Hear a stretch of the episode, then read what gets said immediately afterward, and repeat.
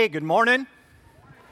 Hey, we are uh, jumping in this morning into a series called Scandalous. And here's what we're going to be doing for the next couple of weeks. We're going to be talking about Bible stories uh, that you, in all likelihood, have probably never heard and more than likely have never heard anyone preach on these stories because at the end of the day, they are pretty darn scandalous.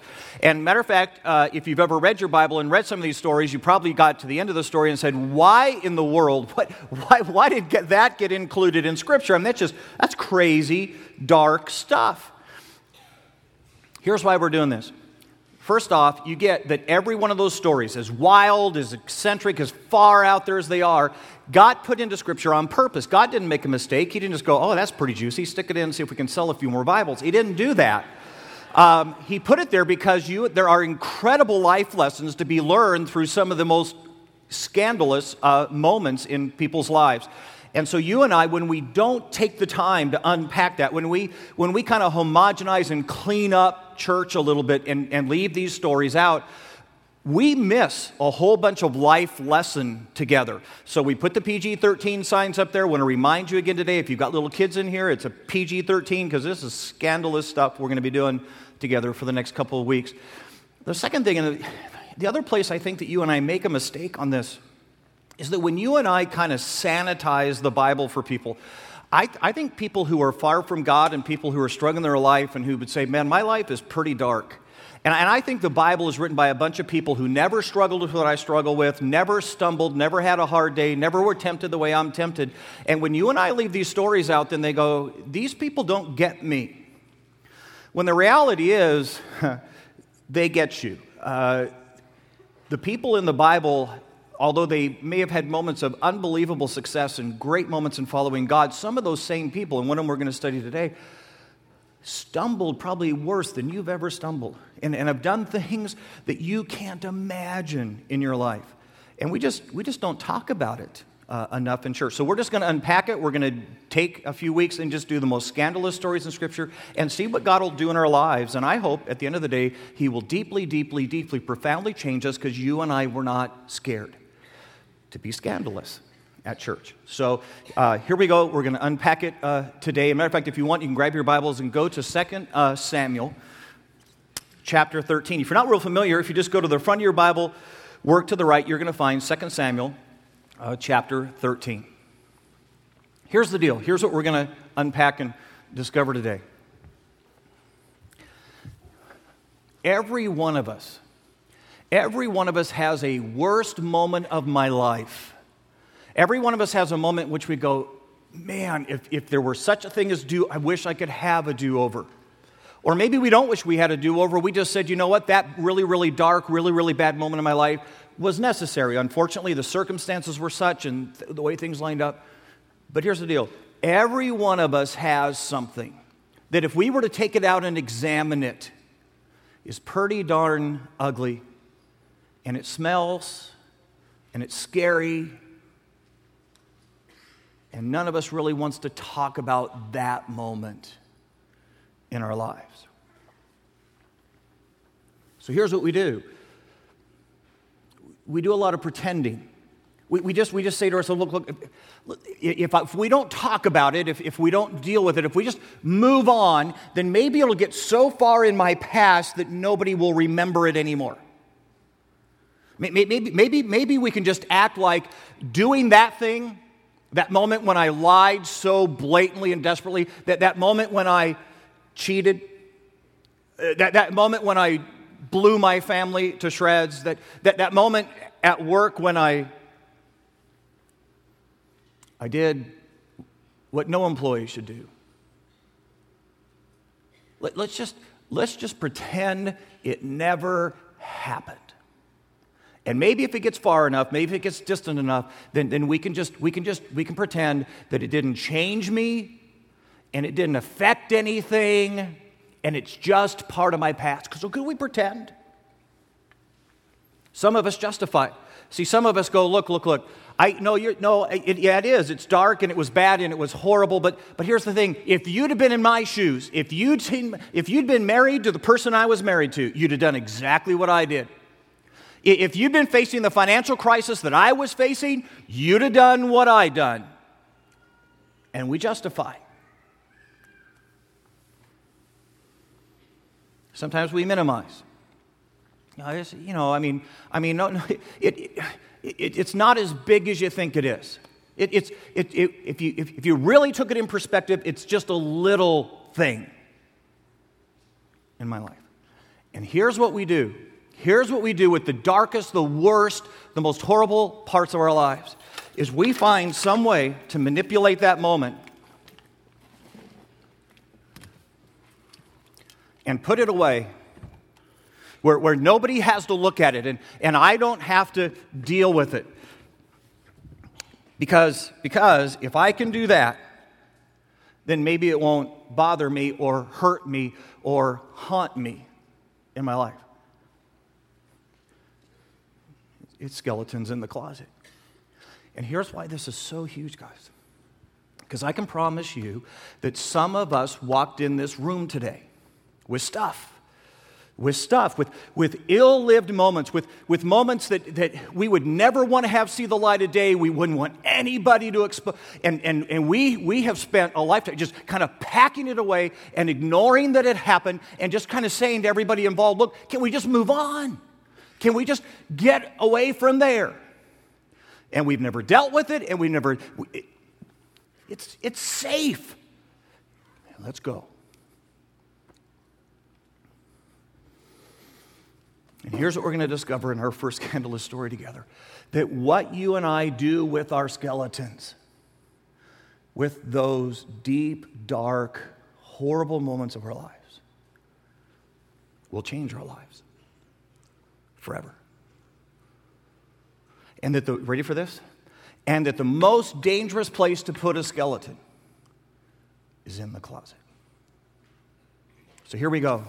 2 Samuel chapter 13. Let, let me give you a little bit of background, and then we'll unpack it together. It actually comes out of the life of a guy by the name of David, which you all know, but chances are you haven't heard this part of the life of David. And really, it involves his son. His son's name is Amnon. And Amnon decides that he is absolutely, unequivocally, head over heels in love with his half sister. He decides he cannot live without her. He cannot go on without her. He has to have her.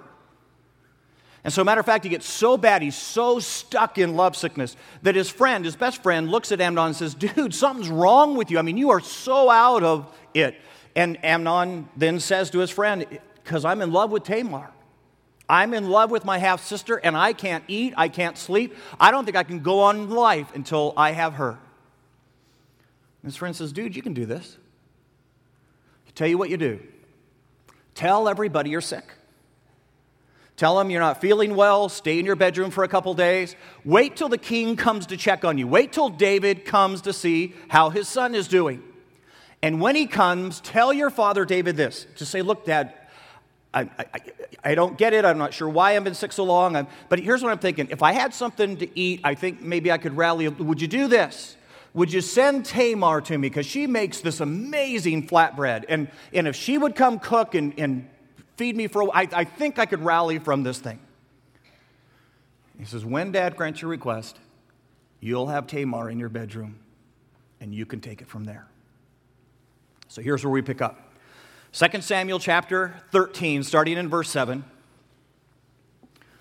David sent word to Tamar at the palace Go to the house of your brother Amnon and prepare some food for him. So Tamar went to his house of her, of her brother Amnon, who was lying down. She took some dough and kneaded it and made bread in the sight in his sight and baked it. And then she took the pan and served him the bread, but he refused to eat. Send everyone out of here, Amnon said. So everyone left him. Then Amnon said to Tamar, Bring the food here into my bedroom so that I may eat from your hand. And Tamar took the bread she had prepared and brought it to her brother in his bedroom. But when she took it to him to eat, he grabbed her and said, Come to bed with me, my sister. No, my brother, she said to him, don't force me. Such a thing should not be done in Israel. Don't do this wicked thing. What about me? Where could I get rid of my disgrace? And what about you? You would be like one of the wicked fools in Israel. Please speak to the king. He will not keep me from being married to you. So she's saying, Look, look, I mean, if it's before you do this, let's strike some sort of compromise. I mean, it'd probably be weird, but talk to dad and. But he refused to listen to her, and since he was stronger than she, he raped her. Ready for this? Then Amnon hated her with intense hatred. In fact, he hated her more than he had loved her. Isn't it interesting what guilt does in your life and my life? Here's a guy who cannot live without his sister. And the moment he has her, he is so racked with regret, so racked with guilt.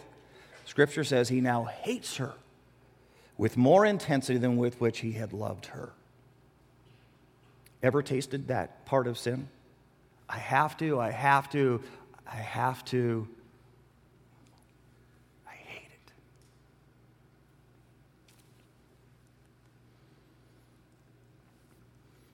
Then Amnon hated her with an intense hatred. In fact, he hated her more than he had loved her. Amnon said to her, Get up and get out.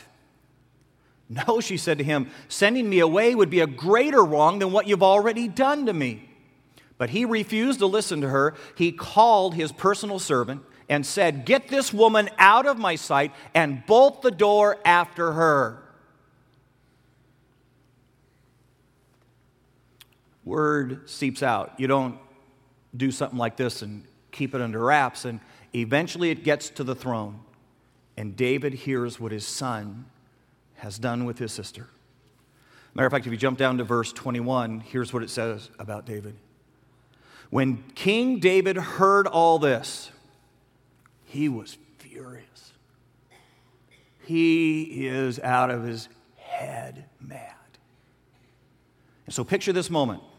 Scripture doesn't say it, but picture this moment, okay? Here's King David. He's heard what Amnon has said. He knows he's been duped. And now he leaves the palace and he's storming to Amnon's house. I mean, he is walking. And you can imagine as he makes, as he heads that way, he's thinking every possible thing. I will cut his head off.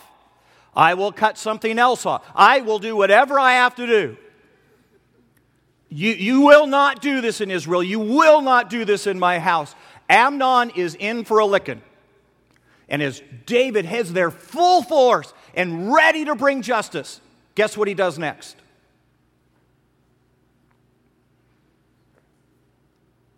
He stops. He never, you ready? He never makes it to Amnon's house. He does nothing. And you and I in this moment want to go, David, wait, wait, wait, wait, wait a minute.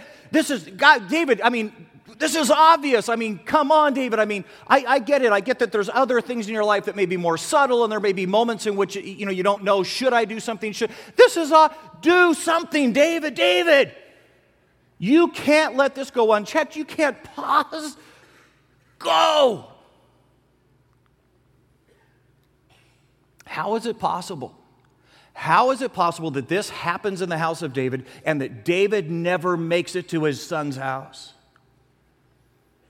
It's not a matter of courage. I mean, think about it. David's the guy who, when he was 16, runs headlong into the battlefield after a guy named Goliath.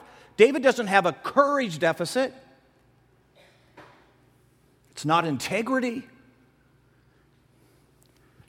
God came to David when he was a young man and said, David, Saul is not going to be the king. You're going to be the king. Saul's not living well, he's been incompetent. You're going to be his replacement. And in the midst of that, Saul becomes jealous of David and begins to chase David and tries to kill David. And then there comes a day where Saul is sleeping in a cave, and it just happens to be the cave that David had taken a rest in. And his own men, David's men, said to him, Sneak up and kill Saul. You, you, God has clearly delivered your enemy into your hands, and you do that, and you can be king. And guess what David's response is? No. Because even though he's incompetent, and even though he's been unbelievably wrong to me and unfair to me, he's still my king. And if God doesn't want him to be king, then let God remove him.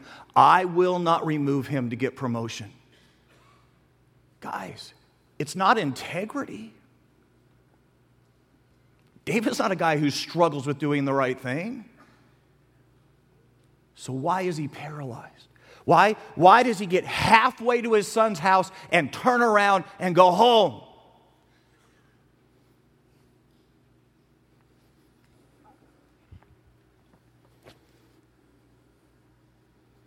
Because David's got a skeleton in his closet.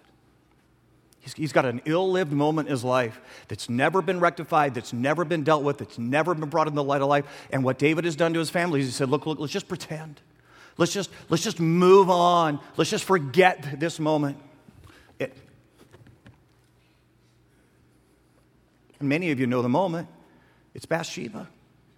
See, here's what David has done in his past. He sees a woman that, ready, that he wants. And he's willing to do anything he has to do to get her, even kill her husband.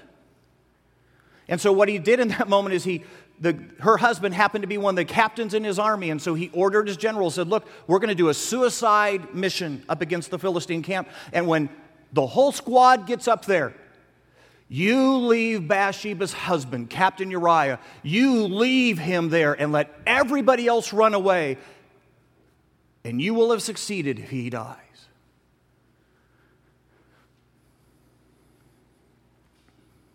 See, here's the problem David, in the most crucial moment the leadership of his home, the most you and I are going to watch his entire family is going to spiral out of control. And David is paralyzed because halfway there he goes, I think I know what Amnon would say.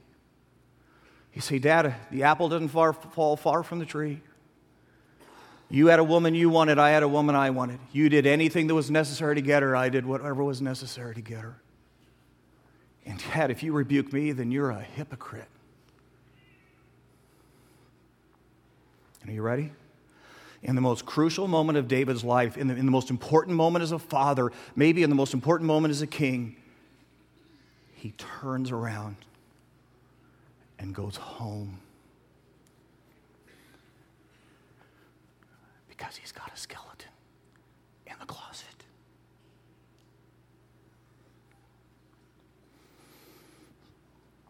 It's not the end.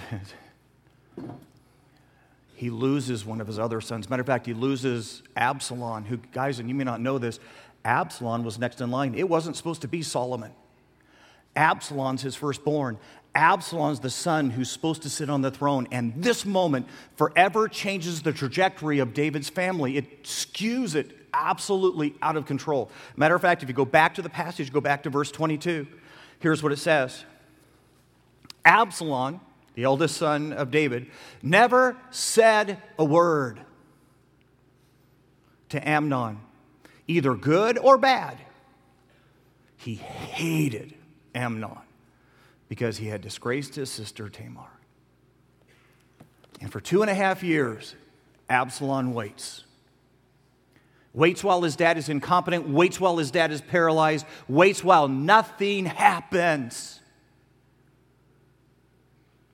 Waits till Amnon decides, well, hey, apparently this is the culture of the family. Apparently you can do whatever dark thing you need to do. You can, you can live, and then, and then, you ready? The household of David pretends. That you just kind of close it away and then you go on with life and you, and you pretend it never really, really happened. Apparently, this is the culture of our family, Amnon thinks. And then Absalom calls a feast. It's the time for shearing uh, the sheep. And uh, they've just had that happen successfully. And so Absalom says to all the sons of David, Hey, let's get together. It's been a good year. I'm throwing a banquet to celebrate. We're getting ready to take all the wool in and sell it at the marketplace. So let's celebrate uh, the good harvest. Let's do that together. And Amnon comes. And Absalom says to his men, Okay, guys, here's the deal. When you and I get Amnon good and drunk, and I give the word, you slay the dog. And don't worry about what will happen because I'm the one that gave the order and I'll stand by it. But don't you hesitate. You kill my brother. Because apparently my dad is incapable of responding. Apparently my dad is impotent. So I will do what my dad cannot do. And they have the feast, and Absalom gives the order, and Amnon is killed. And guys, here's the problem it wasn't Absalom's job to do. And so now he's a fugitive. Get this the next king of Israel is a fugitive in his own country, and his heart is forever turned. And Absalom will never make it to the throne. So here's the deal, guys. In the heart of Absalom, you know what he's saying about his father David? This is just one more time. So here's the deal. There was the whole Bathsheba thing, and, and you know, probably in all likelihood, Absalom's probably six or seven when the whole Bathsheba thing takes place, but he's, he's old enough to be aware.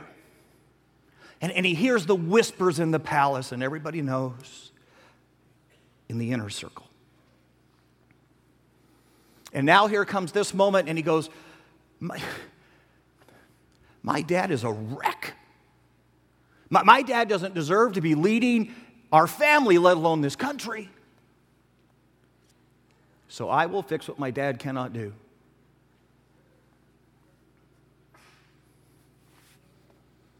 Here's why this is so crucial for you and me to be talking about. Because some of us walked in this room today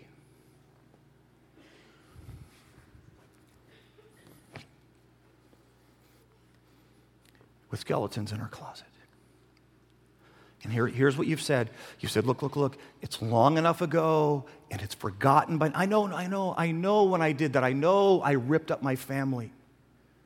But man, that's years ago, Lynn. I mean, that's 20 years ago. It was yesterday for Absalom. Can I just say this to you? It's yesterday for your kids. See, some of us came to this room and we said, Look, no, no, you're right. I, I, I stabbed that friend in the back. I did. I, it was a hard moment, and self preservation kicked in, and or maybe I got mad and I didn't treat him very much like a friend. But Lynn, that's that's that's 10 years ago. Come on. We're adults, they're over it.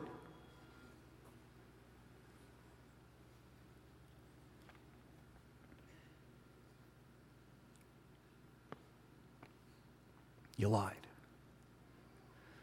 You lied. It was an important moment and truth was needed, and you lied. And you would say, Look, but Lynn, ever since then, I mean, ever since that moment, I've been a truth teller. I mean, yeah, I mean,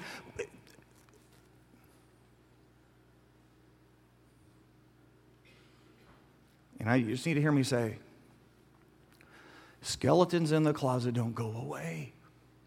And what happens in a family that has skeletons in the closet, what happens in a workplace that has skeletons, what happens in a closet is every time someone walks by, you smell it. Every time times get tough and tensions come, everybody goes, Oh, are we doing this again? Because no matter how hard you've worked to seal that up, the stink remains. And I'm just going to tell you your kids, your kids are waiting for you to come and say, Dad was wrong. Mom blew it. That friend, that friend has been hoping every day since then till now that you would come and say, I'm sorry. I wasn't a good friend. That employer, That employer's been wondering from that day till now how a Christian could have behaved the way you behaved. And it's yesterday.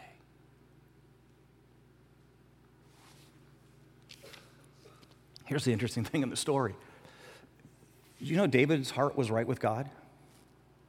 See, David, David, here's what David has done. David said, Look, look, no, no, no, look. I've, I've, I've, already, I've already talked to this, or I mean, I've already repented of this. Matter of fact, get this, guys, get, this is so crucial. The sin of Bathsheba is told, ready? 2 Samuel chapter 12. And in 2 Samuel chapter 12, the, get this, the chapter just before this chapter, before the scandalous chapter, is David on his knees in sackcloth, going before God and saying, God, I blew it. I am so sorry. I, it was a horrible thing. I should have never done it. David has absolutely pleaded this before God, has begged for forgiveness, and he's received forgiveness for God. And here's what David would say Look, I, I've already confessed this thing, and God and I are good. And here's what you and I are going to discover that you and I being okay with God isn't enough. If we've got a skeleton in the closet,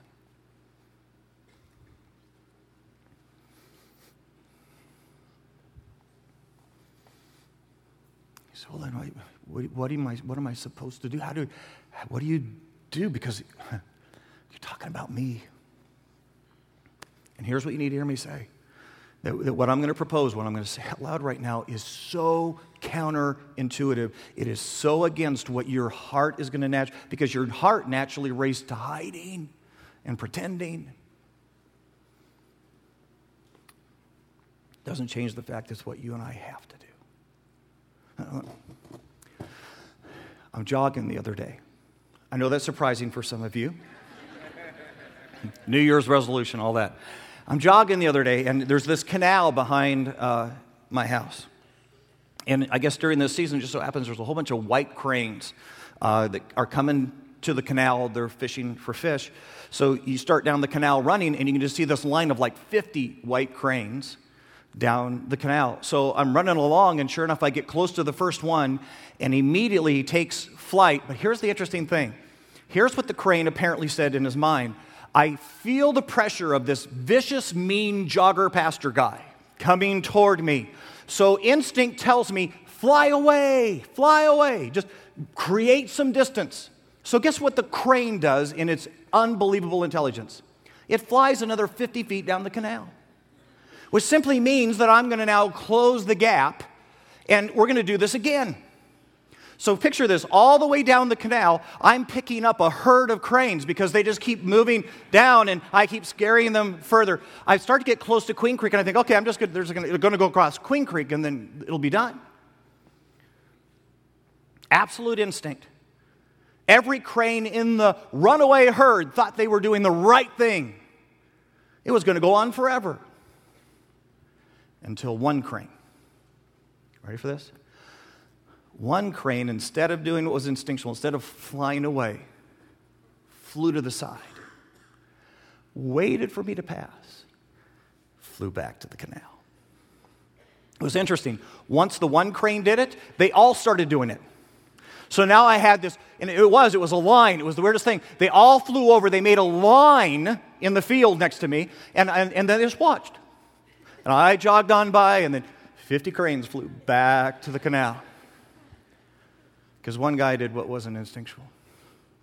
See, here's what, here's what Jesus is going to do to your world and my world right now. He's going to say, Don't do what's instinct. Because if you do what's instinct, you'll, you'll never be done with this. The mean, horrible jogger pastor will chase you the rest of your life. Go to the side, go to the side, go to the side. So grab your Bibles. Here we go. Matthew. Matthew chapter 5. If you're not real familiar, it's going to be way toward the back of your Bible. Matthew, Mark, Luke, John. Matthew chapter 5.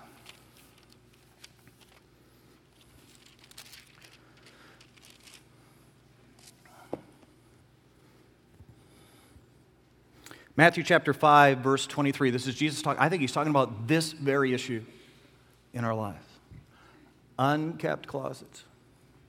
Here's what he says Therefore, if any of you are offering your gift at the altar, you're in the middle of church service, and there remember that your brother or sister has something against you. You've wounded them. You've lived a moment that we all know you lived, and it was bad. We've never dealt with it, and we've never fixed it leave your gift there in front of the altar. Get up. Get up. First, go and be reconciled to them. Then come. Offer your. Isn't that interesting? Do you realize what Jesus is saying? He's saying, look, if you've played the game and said, Look, I'm okay with God and I've got that all figured out, and look, here's the deal. My friend's never going to forgive me, anyways, and it's probably, you know, I probably have lost that friend for life, so why go through the humiliation? Why go through that? My, wife's not asking me to just drag the, it'd be painful for her if we just really type. I'm going to tell her that I've been looking at pornography. No. But I've confessed to God. I, God and I are you get what Jesus said. You find yourself praying at church and you realize there's someone in your life you've wronged. There's, there's, there's, there's unkept business with your brother or your sister or your wife or your son or your daughter. Get up. Get up and do that first because you're not ready to meet with God when there's skeletons in your closet And you get what he's saying? He's saying, go back. Go back to that moment and, and drag it back out into the light.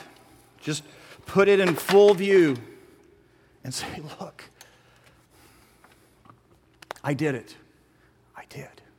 And I'm not going to justify, I'm not going to sit here and say, if you were in my shoes, you'd have done it. I'm not going to sit here and tell you why, if your mother was a better mother, I wouldn't. I'm not, I did it. And the truth is, you know what the truth? The truth is, it stank and it was wrong, and I wounded you, and I'm sorry. You get that is exactly what David was lacking. That if he had already done this, he would have had the ability to make it to his son's house. Because he would have already put on the table, I did this and it was wrong, so you're crazy to do it in my footsteps. I already told you about this. I've already dealt with this with you. I've already exposed it for what it was.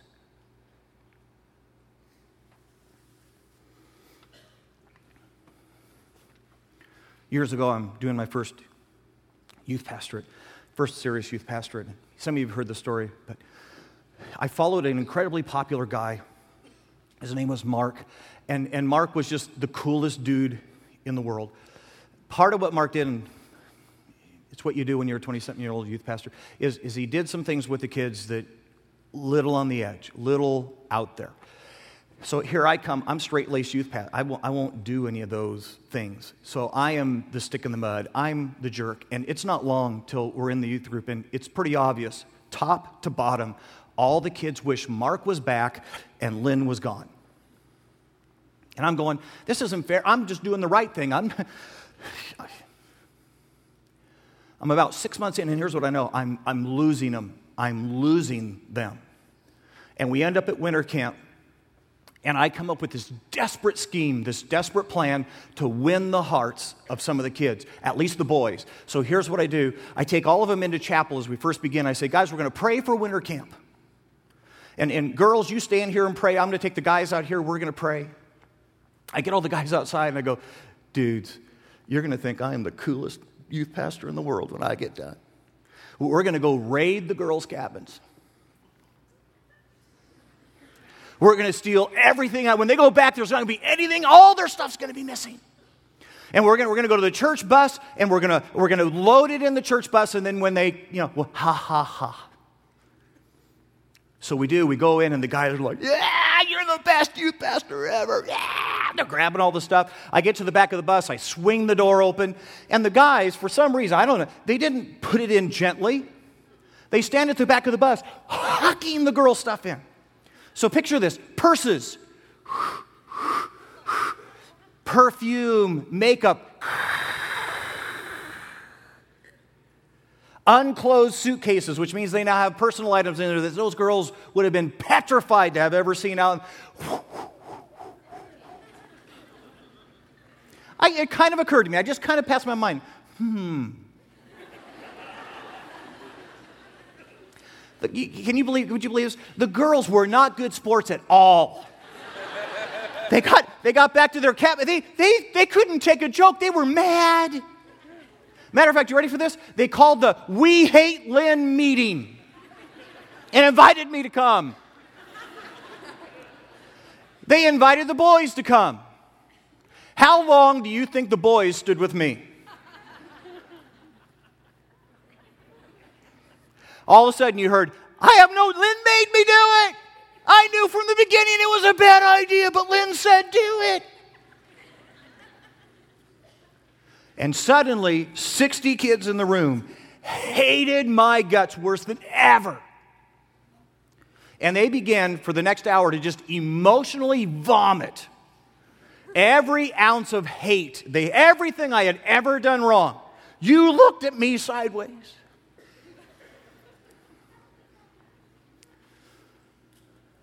Can I, t- can I tell you that every part of my 20 something year old heart said, justify.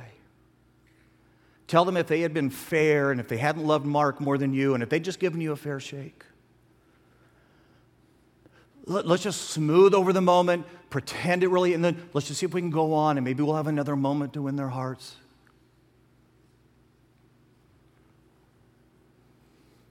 And maybe in a maybe in a singular moment of clarity, I decided just to call the skeleton the skeleton. I decided to say, guys, you're right. It was dumb. And it was stupid. I was scared out of my mind, and I, I knew you liked Mark, and I knew you didn't like me. But I, I'm just not going to pretend. I'm a jerk. And I, I'm, I'm just going to ask you if you would even consider forgiving a jerk.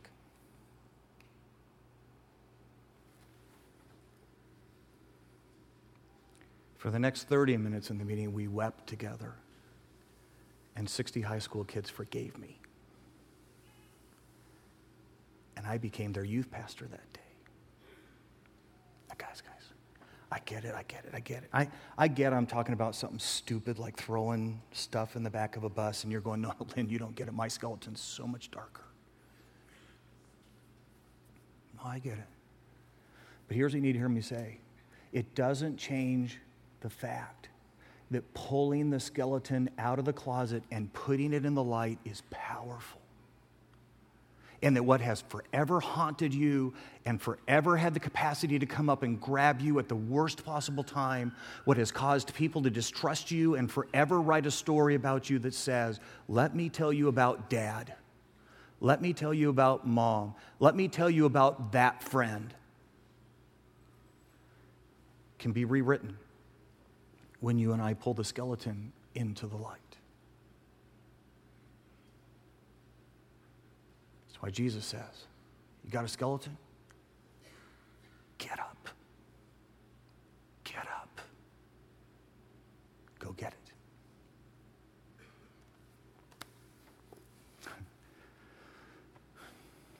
You want to hear something just, if, if that's not enough, it's kind of the other foot down. It's, it's, it's it's the amazing part about this conversation. The power of bringing the skeleton, of bringing that moment into the light, not only is that forgiveness happens and freedom happens, very often our God turns our skeleton into our ministry. He actually makes it our platform of credibility in the future.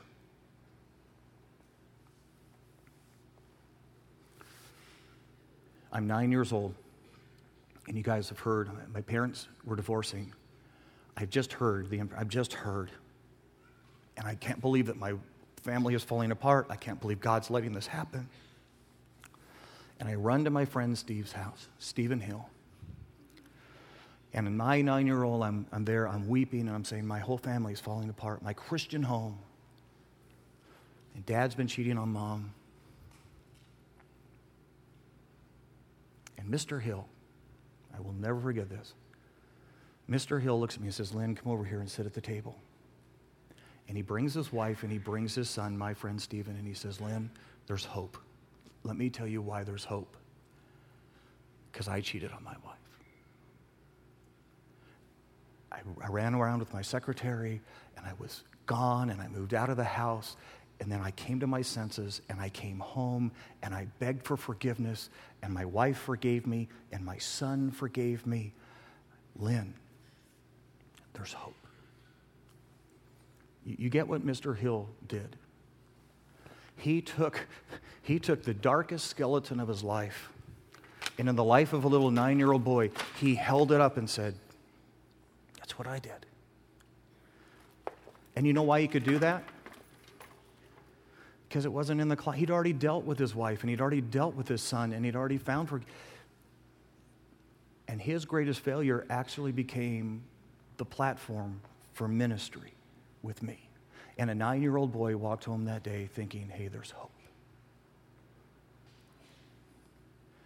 Guys, you've sat in this service. You, have seen us have women up here on stage who said, Look, I, I, have got an abortion and, and I regret the moment. I, I would never do the moment again.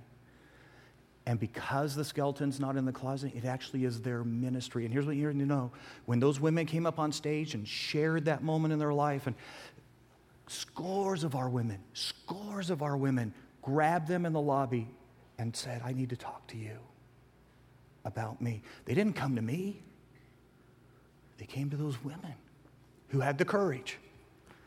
Here's what it was, and it was dumb, and it was a mistake. You, you, guys have seen men come up on this stage and say, Look, I, am recovering. I, I, I, was, I was so caught up in porn.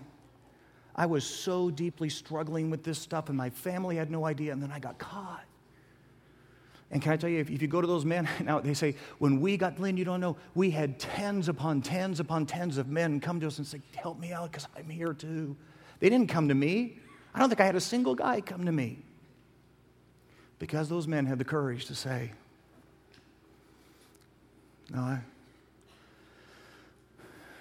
and bring it into light. Became the platform. It's, it's the wonder. It's the wonder of doing what Jesus asked and going absolutely against what you and I have done till now. So here's my question. You ready? Got a skeleton? Got a skeleton? You know what Jesus would say? Get up. He'd say, he'd say, when this service is over, you go make a phone call. You go call a family meeting. You go get that friend and say, Can we have coffee? Jesus would say, Get up, open the closet, bring it into light. Let's pray. Here's what I'm going to ask. We don't do this very often. I'm just going to ask every head bowed. I'm going to ask you to have the integrity to keep your head bowed. Don't, don't you dare look to see what your wife is doing. and I'm just going to ask with our heads bowed and our eyes closed how many in the room, and you don't have to raise it very high, but how many would just say, Lynn, I just, I just, I just got to say today, I, got, I think I got a skeleton. And I, I think I know, they're look, all over this room, all over this room. Go, you can put them down. Anybody else? Anybody else said, Lynn, I, I, I think this was my conversation. Okay. Okay. So we, we needed to say this today, right? So, look, here's, what I'm going to challenge you to do. The only reason I asked you to raise your hand was so that you would know that God knows, that you know. And I'm just going to ask you to have the courage when this service is over today to do what you need to do to go make the phone call, to find a moment with your family. Maybe it isn't today, maybe it's a, but find the moment with your family to say, look, I, we all know there was this moment in my life. And I just, I just need to ask you to forgive me I'm not going to pretend it, it was bad. And here, I'm sorry.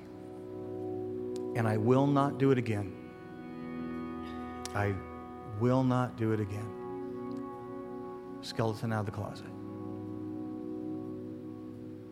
Dear Lord Jesus, give us courage. Because the truth is, we walked in this room in fear. We walked in saying, please don't let people know about that. Let's just pretend it never happened. Let's just leave it in the past where it belongs. God, it'll haunt us. It, will paralyze us at the most important moments of our lives. It'll, it'll wreck our credibility with our family. It will destroy our relationships with our friends. Everybody be waiting for the next skeleton. And so, God, we're just we're just committed this morning. We're going to do exactly what you asked us to do. We're going to, we're going to leave our sacrifice at the altar. We're going to get up and we're going to go to that friend. And we're going to go to that. I don't care if it's 20 years ago. We're going to go to that family member and we're going to say, I've got a skeleton. And you, you may have been waiting 20 years for me to come back and just say, I was wrong. And I'm here and I'm saying it. I was wrong. And will you forgive me? This needs to be in the light. In Jesus' precious name, amen.